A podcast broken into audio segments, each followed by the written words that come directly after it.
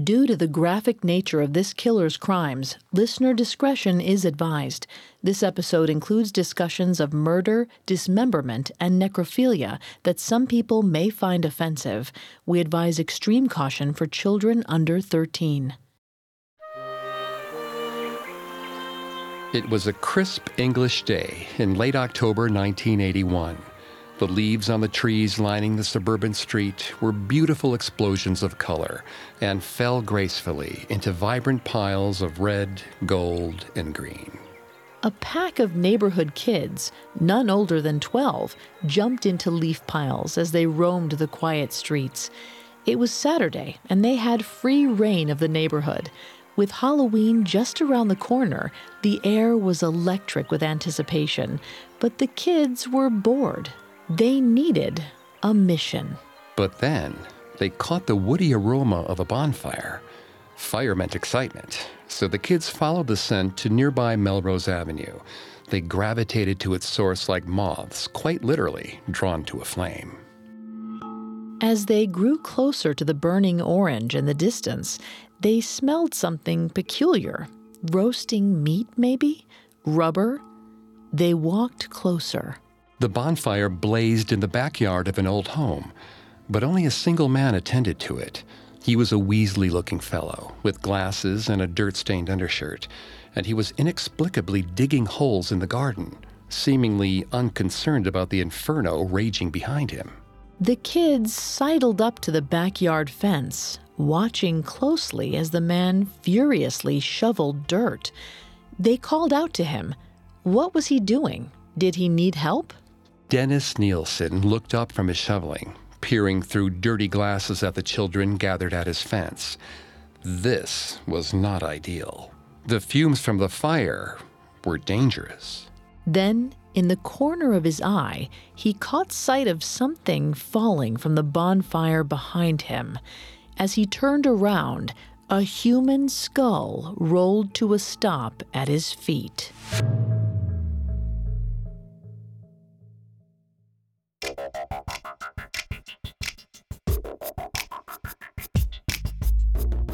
I'm Greg Polcyn. This is Serial Killers, a Parcast original. Every Monday, we dive into the minds and madness of serial killers. I'm here with my co host, Vanessa Richardson. Hi, everyone. You can find episodes of Serial Killers and all other Parcast originals for free on Spotify or wherever you listen to podcasts. To stream Serial Killers for free on Spotify, just open the app and type Serial Killers in the search bar. Today, we'll continue to peel back the layers behind the terrible murders committed by British serial killer Dennis Nilsen, also known as the Kindly Killer. At Parcast, we're grateful for you, our listeners. You allow us to do what we love. Let us know how we're doing. Reach out on Facebook and Instagram at Parcast and Twitter at Parcast Network. And if you enjoyed today's episode, the best way to help us is to leave a five star review wherever you're listening. It really does help. Last week, we explored Dennis Nilsen's background, from the early traumas of his childhood to the isolation of his adulthood, and followed him as his perverse desire for companionship led him to murder his first three victims. This week, we'll continue tracking Nilsen in the wake of his third murder as he embarked on a killing spree that spiraled out of control, leading to his eventual arrest and imprisonment.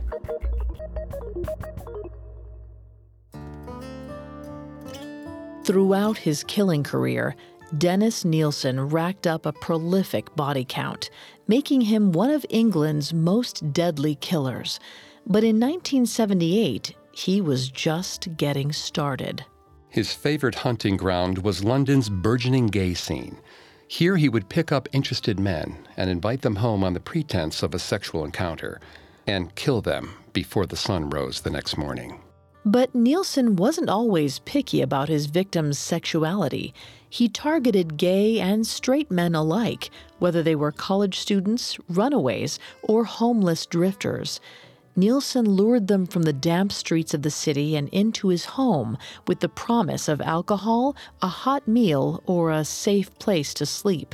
His practice of presenting himself as a benevolent stranger is what earned him the nickname the Kindly Killer. But as soon as the door closed to his cramped apartment, the performance ended. Nilsen would get his prey as drunk as possible, then murder them through a combination of strangulation and drowning. But for Dennis Nilsen, murder was hardly the main event. Perhaps the most twisted component to his many crimes happened post mortem. Nilsen did not just kill for the sake of killing, he killed for companionship. After a murder, he would keep the bodies of his victims for weeks and sometimes months on end. During this time, he bathed and groomed their corpses, fashioning them into his physical ideal smooth skinned and hairless. They were props in his sexual fantasies, and of course, company. When Nilsen was through with them, he dismembered the bodies in a variety of gruesome ways, from dissection and burial to burning and boiling, a method that turned Nilsen's once perfectly ordinary London flat into a maggot infested nightmare. This gruesome cycle of murder, companionship, and disposal became Nilsen's warped passion. But in the beginning, it was a slow burn. From late 1978 to mid 1980, Nilsen claimed three victims that have been identified 14 year old Stephen Holmes, 23 year old student Kenneth Ockenden, and 16 year old runaway Martin Duffy. Between each murder, Nilsen had attempted to stifle his desire to kill, but with the murder of Martin Duffy, the floodgates holding back his urges to kill were opened. Vanessa is going to take over on the psychology here and throughout the episode. Please note, Vanessa is not a licensed psychologist or psychiatrist, but she has done a lot of research for this show. Thanks, Greg. Nilsen's relapse into murder once and then a second time is no surprise. According to research conducted by Markku Eronen, Panu Hakola, and Jari Tiihonen, the risk of recidivism among men who have previously killed, even after prison or treatment, is much higher than the general population. In fact, the likelihood of committing homicide is approximately 10 times higher for men who have previously killed. And male killers with alcoholism, in particular, were 13 times more likely to kill than the general male population. As we know from his first three murders, drinking was a common trend in Nilsen's horrifying process. Nilsen, it seemed, was primed to relapse into killing again and again. Perhaps on some level, Nilsen knew this and had made some sort of peace with this dark ritual. We don't know this for certain, but if his pattern of murders in the next three years are any indication, Nilsen did more than make peace with his desire for corpse companionship. He wholeheartedly embraced it. After Martin Duffy's murder in May 1980, 34 year old Nilsen went to work as usual Monday morning at his bureaucratic job in the English civil service. Throughout his years of killing, Nilsen rarely missed work. He continued to do his duties handily, despite knowing corpses lay beneath his floorboards at home. Murder at night and work in the morning was quickly becoming Nilsen's routine. Just a few months after Nilsen killed Martin Duffy, Martin's body was beginning to decompose. Now, with his companion marred by time, Nilsen was in need of another to take Martin's place. So, in August of 1980, Nilsen went hunting once more, and this time he knew what he was looking for. Nilsen met 27 year old Billy Sutherland at a gay pub in Soho. Billy himself was actually straight, and he had a girlfriend and child back in his hometown in Scotland. He had recently moved to London in search of work, but finding a job in the big city was more difficult than he had anticipated. Soon, he fell into sex work. He found that older men were especially eager to pay for a night with the handsome young Scot. So, when Billy caught sight of Nilsen across the bar, lonely and forlorn with his rumpled suit, he thought that he had found his target. He couldn't have been more wrong. As the two men got acquainted, Nilsen suggested they spend the next few hours bar hopping, but he soon regretted extending the invitation. He quickly became irritated with Billy. The young man was pushy and loud and followed him from pub to pub for hours. Finally, when Nilsen decided to call it a night, Billy insisted on coming back with him. He had just made Nilsen's work so much easier. That night, Nilsen strangled Billy with his bare hands, rather than with a ligature like he had with his first three murders. Nilsen would later claim that he did this specifically because Billy was a pest.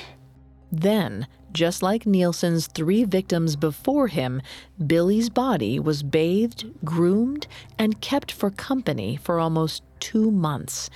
Then it was time to do it all over again. From October 1980 to April 1981, Nilsen went on to more than double his murder rate, killing seven men in the span of six months. It was a prolific streak that proved just how cold blooded Nilsen could be. Perhaps the most chilling part is that Nilsen could barely recall the details of the murders that took place during those six months. Killing became so inconsequential that he began to retain only the bare minimum of information necessary about his subsequent victims. They weren't people to him anymore, they were his playthings. Sources vary on some of the details of his murderous rampage, but according to author Russ Coffey in his book Dennis Nilsen Conversations with a Serial Killer, Nilsen's next victims were claimed in the following order.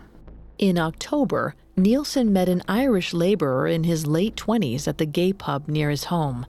Nilsen remembered nothing about the man except that he wore an old suit and had rough hands.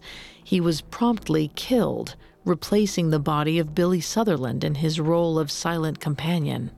Nilsen's sixth victim came right on the heels of his fifth in November of 1980.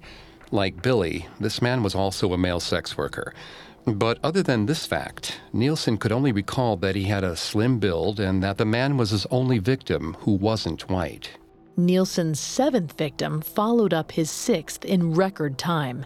Less than three weeks later, Nilsen killed a young homeless man that he found sleeping near Charing Cross. More than anything else about him, Nilsen remembered that when he strangled the man, his victim moved his legs in a circular motion, almost as if he was cycling. Nilsen later described his eighth victim as a long haired hippie in his late 20s. He was murdered in either November or December of 1980. After Nilsen rang in the new year, he kicked off 1981 by killing yet again. This time, he picked up an 18 year old man at a pub in Soho, who Nilsen described as a blue eyed Scot. Nilsen claimed him as his ninth victim and his first of the new year. One month later, in February of 1981, Nilsen murdered a slender Irishman in his 20s, whom he playfully called Belfast Boy. Two to three months later, that spring, Nilsen slayed his 10th victim, a tough 20 year old skinhead covered in tattoos. One tattoo Nilsen remembered with irony was a dotted line that circled around his neck, emblazoned with the words, Cut here. For almost an entire year, Dennis Nilsen went on an unprecedented killing streak, murdering a man or two almost every month after the fall of 1980. He was indulging in his desires without a worry for the consequences, much less the lives of his victims. The living men were nothing more than vehicles to deliver him a fresh corpse someone to keep him company through his long months alone. During his time with the new companion, Nilsen interacted with the body as if it were alive. He talked to it in long, one sided conversations, propped it up at the dinner table as he ate his meals, and slept next to it at night. He even engaged in sexual acts with the corpses. However, the fall of 1981 marked a new chapter in Nilsen's pattern of killing when he met his 12th victim, Malcolm Barlow. Nilsen remembered Malcolm's death in great detail because he almost didn't murder him at all. 24 year old Malcolm Barlow had a difficult history. Orphaned at age 11 after his mother's death, his life quickly spiraled out of control. He became a pathological liar and a thief, and was unable to stay in a foster home for long. Soon he became homeless. Malcolm also had an unknown psychological or neurological illness. On the day Nilsen found him, Malcolm claimed it was epilepsy. In mid September of 1981, while taking his faithful border collie, Bleep, on a stroll, 35 year old Nilsen spotted Malcolm Barlow doubled over near his flat on Melrose Avenue. The young man looked weak, almost as if in a daze. Nilsen slowed Bleep down to get a better look when Malcolm called out to him. He told Nilsen that he just had an epileptic episode. Nilsen, feeling as though he couldn't just leave the man stranded, held him up as they walked to Nilsen's flat. Once there, Nilsen took him inside and called an ambulance. Soon, Malcolm was taken away to the nearest hospital, and Nilsen gave himself a pat on the back for doing something so noble amidst all his misdeeds. But then, something happened that Nilsen least expected. Malcolm came back. After he was released from the hospital, the young man returned to Nilsen's flat to thank him for his kindness. Nilsen, taken by surprise, invited him inside. Nilsen cooked them both dinner, and after the meal, the two men drank together until Malcolm fell asleep on Nilsen's couch. Nilsen was less than pleased with this. He had invited Malcolm in for a drink, not for a nap. It seemed to Nilsen that his good deed had rewarded him with a pest. He needed to get rid of him. So Nilsen strangled the poor man with a ligature. It was easy. After all, he had plenty of practice. Malcolm Barlow was his 12th victim. The rest were stored under the floorboards. He was running out of space, and the flat itself was beginning to show signs of Nilsen's gruesome secret. Flies had begun to swarm, and maggots were crawling up through the floor. The rotting bodies created a putrid stench that required Nilsen to spray down the entire apartment with deodorizing sprays and insecticide multiple times a day. It was becoming obvious that Nilsen was eventually going to have to deal with what he casually called the smell problem in his flat. Soon, the odors started drawing attention from neighbors. They complained to the landlord about the heady stink coming from the downstairs unit, and Nilsen was promptly issued a notice. In just a few short weeks, he would be forced to leave his precious flat on Melrose Avenue. Though he was upset about losing his home, the impending move posed a much larger concern. What was he going to do with all the bodies? Up next, Dennis Nilsen attempts to destroy the evidence of his three year murder streak before moving on to new macabre horizons. Now, back to the story. In October of 1981, 35 year old Dennis Nilsen had concluded his most prolific murder streak yet, slaying seven men in the space of just six months. Now he had a victim count of a dozen, and the bodies were quite literally piling up around him. Nilsen stuffed the corpses of his expired companions into cupboards, under beds, and beneath his floorboards. And inevitably, the smell of their decomposing flesh became an issue. Soon, he was forced to move out of his flat at Melrose Avenue, and Nilsen would have to finally deal with the part of his sick murder ritual that he hated the most disposal. So the day before Nilsen was scheduled to vacate his apartment, he got to work. He would later claim that he got himself blinding drunk just so he could stomach the awful task ahead of him. Then he started by pulling up the floorboards of his flat. One by one, he brought up each corpse from its hiding place and dismembered it on top of large trash bags on his kitchen floor. Nilsen's training as a cook and butcher in the Army came in handy here. He knew which parts of the bodies were easiest to remove and where to cut to get the job done easily. Heads were removed first, then the hands and feet, and the internal organs were last. Then the separated body parts were carted off in suitcases and brought to his garden. There he would dispose of them in a variety of ways. Innards were often thrown behind his fence for wild animals. Some parts were buried, and all the rest was burned. This Nilsen did in a bonfire he built in his garden. A bonfire in October of 1981 wouldn't have aroused too much suspicion. Burning leaves was a common practice. However, the smell of burning flesh would. So Nilsen would mask the scent by throwing a couple of rubber tires on the fire for good measure. The bonfire blazed on through the night as Nilsen scrambled to erase any trace of his murders from the past three years.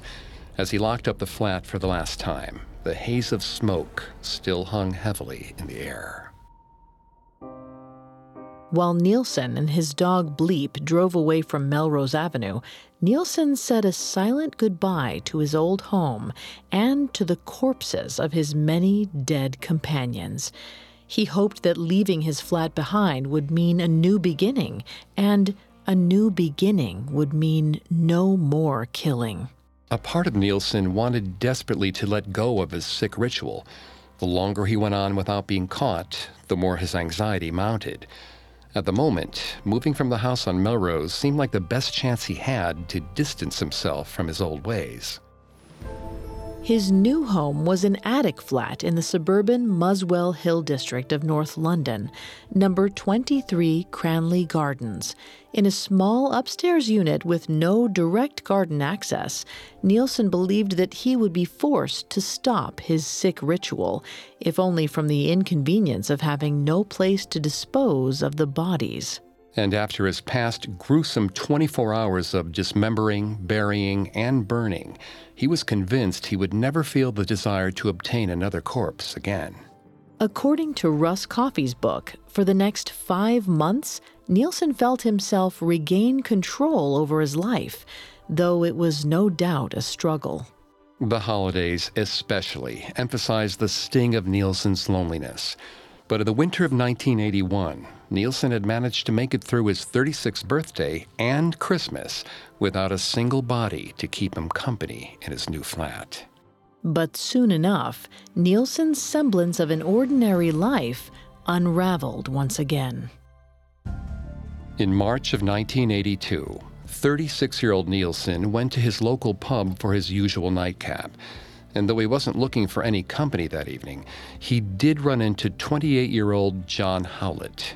John was tall, rugged, and traditionally masculine, not at all Nilsen's type, which typically included thin and usually beardless men with a youthful look.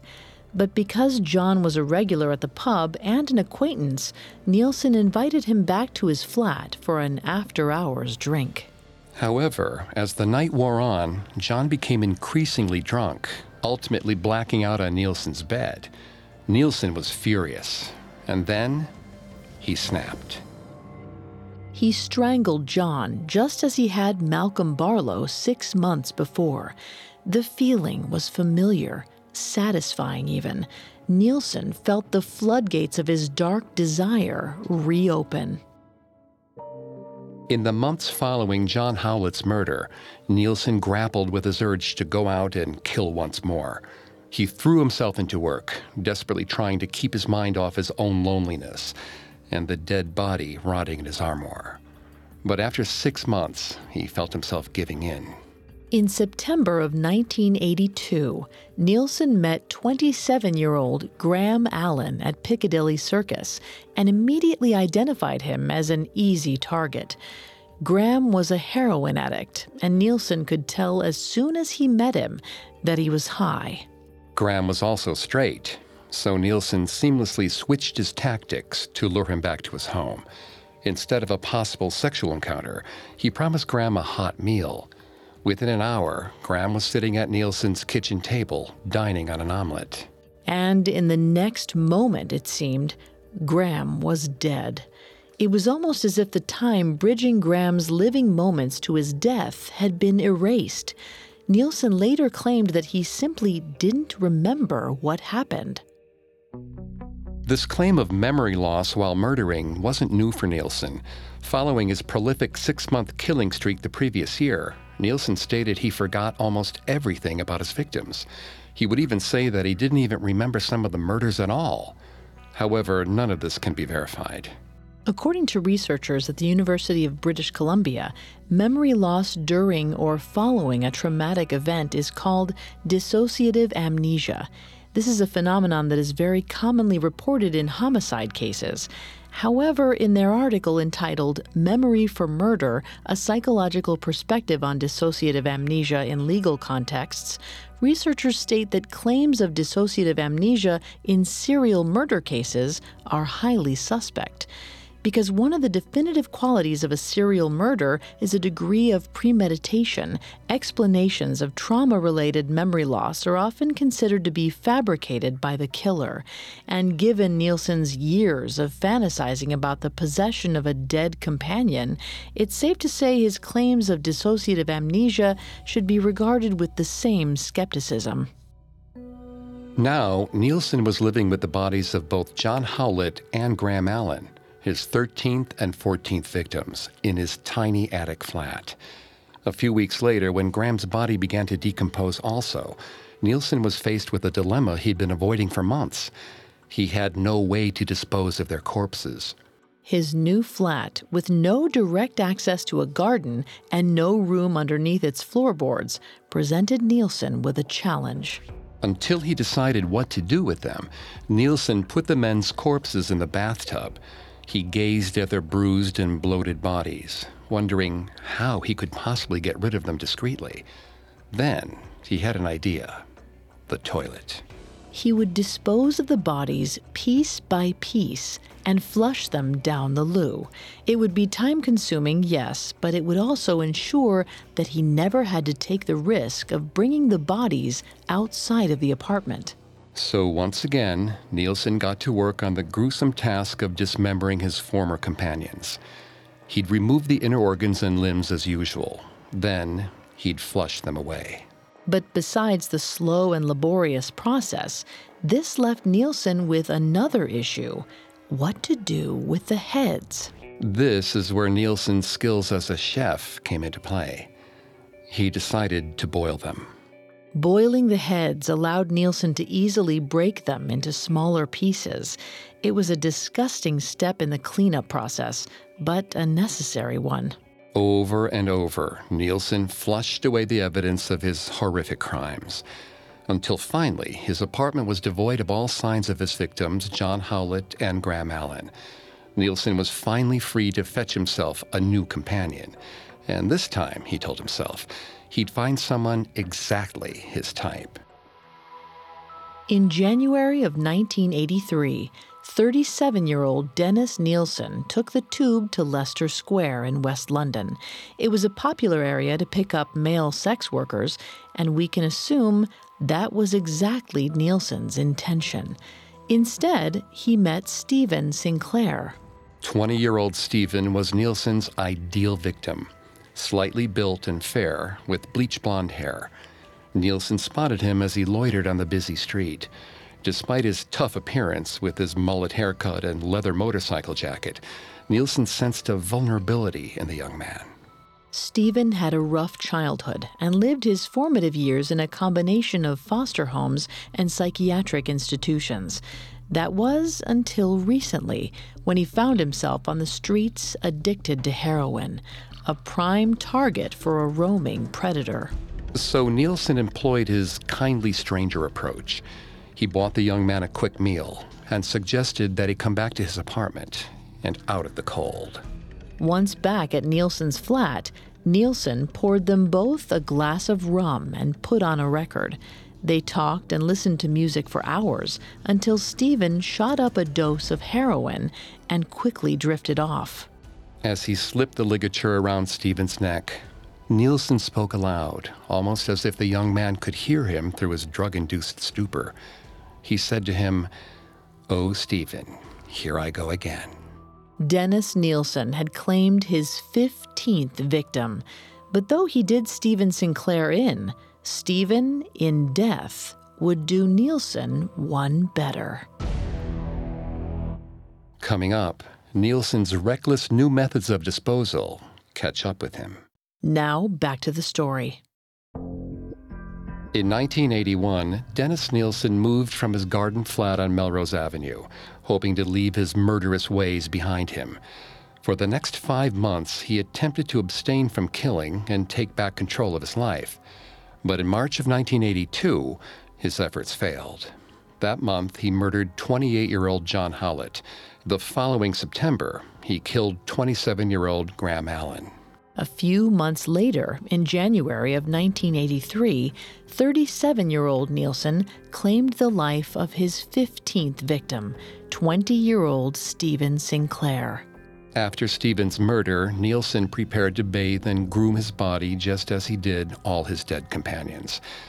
But as he began to undress Stephen, Nilsen found something he hadn't expected. Underneath Stephen's long sleeves, his forearms were wrapped in gauze. When Nilsen removed the bandages, he found deep gashes cut across his wrist, not yet healed from a recent suicide attempt. Nilsen found himself suddenly floored by the cruel irony of Stephen's murder. He thought about all the pain the young man must have suffered before Nilsen had met him. And then he thought to himself that taking his life was really a sort of mercy killing. As he bathed Stephen's body, gently washing the dried blood from his wrists, he whispered to him softly, Nothing can hurt you now. For the next few weeks, Nilsen lived in twisted bliss with the corpse of his beautiful young companion. He slept by his side each night and spoke to him as if in ordinary conversation each day. Once again, he felt elated and whole. But as with all of Nilsen's corpses, his new plaything had a limited window before it inevitably began to rot. And soon, Nilsen was forced to bid Stephen Sinclair's body a gruesome goodbye. But this time, simply flushing away the evidence of his crimes wouldn't work. Fate and the plumbing in Nilsen's building had other plans. The accumulation of human flesh at 23 Cranley Gardens was proving too much for the sewage pipes to handle. The addition of Stephen Sinclair's remains was the straw that broke the camel's back. Soon, the plumbing of Nilsen's entire apartment building was completely blocked. The other tenants were furious. For days, their sinks had been backed up and their toilets were unable to flush. In early February of 1983, Nilsen and his neighbors held a meeting. They wanted to send the building's landlord a strongly worded complaint. Nilsen volunteered to pen the letter. We can only speculate why Nilsen decided to write the complaint. Perhaps he thought doing so would eliminate suspicions that he was the cause of the drain blockage. Or maybe it was because he knew his time was up, and writing the letter himself was a way of embracing his defeat and controlling his own downfall. According to Dr. Scott Bond, professor and criminology expert, serial killers very rarely turn themselves in or sabotage their own crimes as a form of resignation. Typically, increasingly reckless behavior while murdering comes from a place of ego or from a desire for a bigger thrill. Taking greater risks when killing increases a murderer's excitement. And if a killer continues to elude police, this only contributes to their growing sense of empowerment and invulnerability. It's possible that by writing the letter, Nilsen felt he was just flying closer to the sun. Regardless of Nilsen's reasoning, the letter of complaint to his building's landlord certainly heightened the risk of being discovered. The very next day, he would face the single biggest threat to his killing career the local plumber. That day, February 5th, 1983, was bitter cold. But the weather didn't stop the residents of 23 Cranley Gardens from gathering outside as Dyno-Rod technician Mike Cattran investigated the mysterious drain blockage in the sewers below their building. When Mike removed the manhole cover to the sewer's entrance, he was immediately met with a smell of rotting meat. Something was horribly wrong. As he descended into the bowels of the sewer system, his gut feeling was confirmed. In the drains leading to 23 Cranley Gardens, dozens of chunks of fleshy material were obstructing the flow of the sewage pipes. he decided to bring the unknown substance up to the surface to get a better look. The tenants of Cranley Gardens crowded around Mike to catch a glimpse of the offending object. Then they backed away, gasping. In the fading light of day, it was obvious what the material was dead flesh. Whether human or animal, Mike couldn't be sure, but regardless, he did know one thing this was well above his pay grade. He called his supervisor, who suggested they come back to do a full investigation the next morning. That night, Dennis Nilsen entered a full blown panic. He berated himself for being so careless. Of course, the body parts would block the drains. What an idiot he'd been to think he could simply flush away his crimes. And now, here he was, left with the dirty aftermath of his stupidity. Nilsen decided he needed to clean up every trace of human remains in the sewer, and he had to do it before sunrise. At midnight, Nilsen descended into the manhole and cleaned up as many pieces of flesh as he could find. He gathered them up in bags and hid them in cabinets and armoires throughout his flat.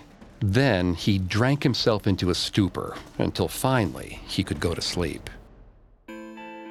The next morning, Mike Cattran arrived with his supervisor to reassess the sewer, but what he saw was immediately suspicious.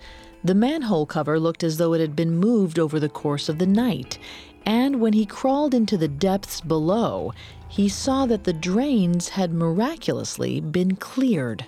Mike scoured the pipes for traces of the fleshy material he had found the day before.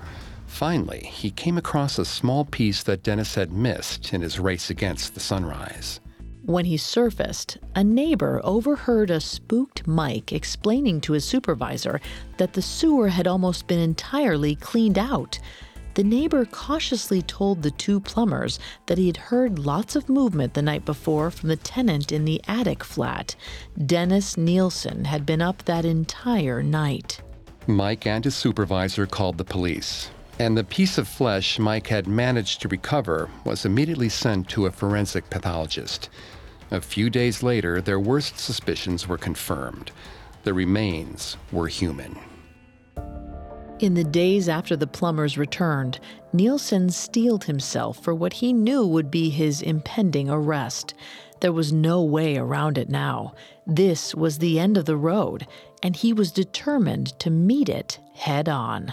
On February 9, 1983, as Nilsen left the office, he reportedly told a coworker, If I'm not in tomorrow, I'll either be ill, dead, or in jail. Nilsen's little joke couldn't have been closer to the truth. Waiting patiently outside his flat at 23 Cranley Gardens were Detective Chief Inspector Peter Jay and his officers of the London Police. Jay and his men planned to apprehend Dennis Nilsen as soon as he arrived home from work that evening. Given the grisly nature of his crimes, they anticipated Nilsen would be dangerous and could potentially put up a fight. What they encountered instead was perhaps just as terrifying. As Nilsen walked through the door of his building, Detective Jay noted his practical suit and round glasses. He looked like any other man in London.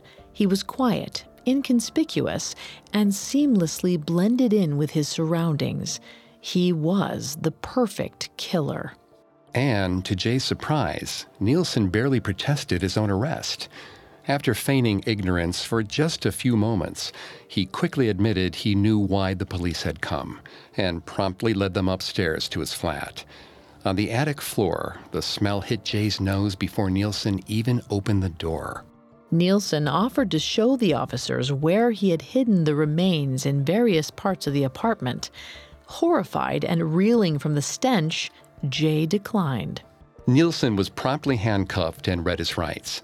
He was told that he was being arrested on suspicion of multiple murders.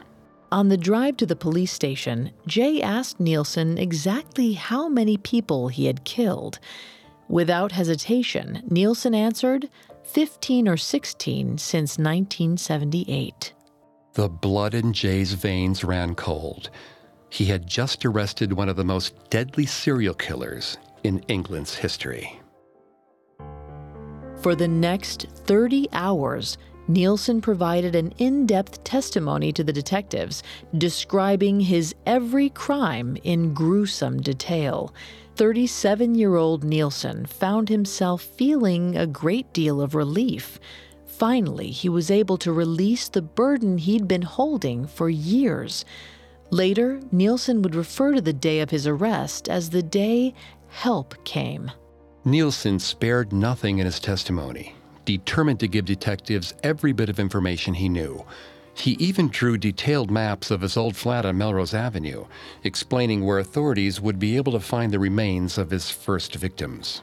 The next day, a forensic team embarked on an excavation of Melrose Avenue that ultimately yielded more than 1,000 different bone fragments. The entire undertaking took weeks to complete. Soon, Dennis Nilsen's name was splashed across headlines throughout England. He became a macabre sensation, proof of the dark, twisted things that humanity was capable of. And before long, news of Britain's prolific, kindly killer could be found in every publication and news show throughout Europe. Nilsen continued to be cooperative and forthcoming with the police, and soon he did the same with the prosecution trying his case.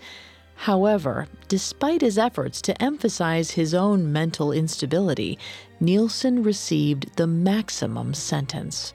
On November 4th, 1983, two weeks shy of his 38th birthday, Nilsen was found guilty on six counts of murder. He was sentenced to life in prison with the possibility of parole after 25 years.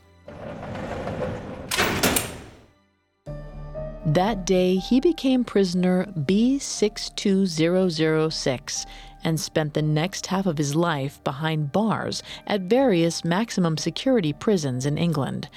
There, he became obsessed with his own criminal career, penning multiple papers and books, and even a memoir that was, at one point, confiscated by prison authorities. His obsessions continued until May 12, 2018. That day, Nilsen was rushed to the hospital for an emergency stomach surgery. In a final act of cruel irony, Dennis Nilsen was dealt a death far less terrifying than the one he'd given his numerous victims. He died peacefully while unconscious at age 72 due to a blood clot. It was discreet and perfectly ordinary, just like Dennis Nilsen.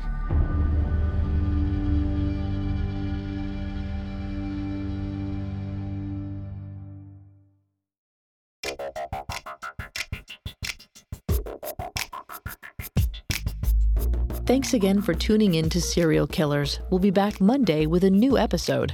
For more information on Dennis Nilsen, among the many sources we consulted, we found Killing for Company The Story of a Man Addicted to Murder by Brian Masters, and Conversation with Britain's Most Evil Serial Killer by Ken Coffey, helpful to our research. You can find more episodes of Serial Killers and all other Parcast originals for free on Spotify. Not only does Spotify already have all of your favorite music, but now Spotify is making it easy for you to enjoy all of your favorite Parcast originals, like Serial Killers, for free from your phone, desktop, or smart speaker. To stream Serial Killers on Spotify, just open the app, tap Browse, and type Serial Killers in the search bar. And don't forget to follow us on Facebook and Instagram at Parcast and Twitter at Parcast Network. We'll see you next time. Have a killer week. Serial Killers was created by Max Cutler, is a production of Cutler Media, and is part of the Parcast network. It is produced by Max and Ron Cutler, sound design by Dick Schroeder, with production assistance by Ron Shapiro and Paul Liebeskind. Additional production assistance by Maggie Admire and Freddie Beckley. Serial Killers is written by Alex Garland and stars Greg Polcyn and Vanessa Richardson.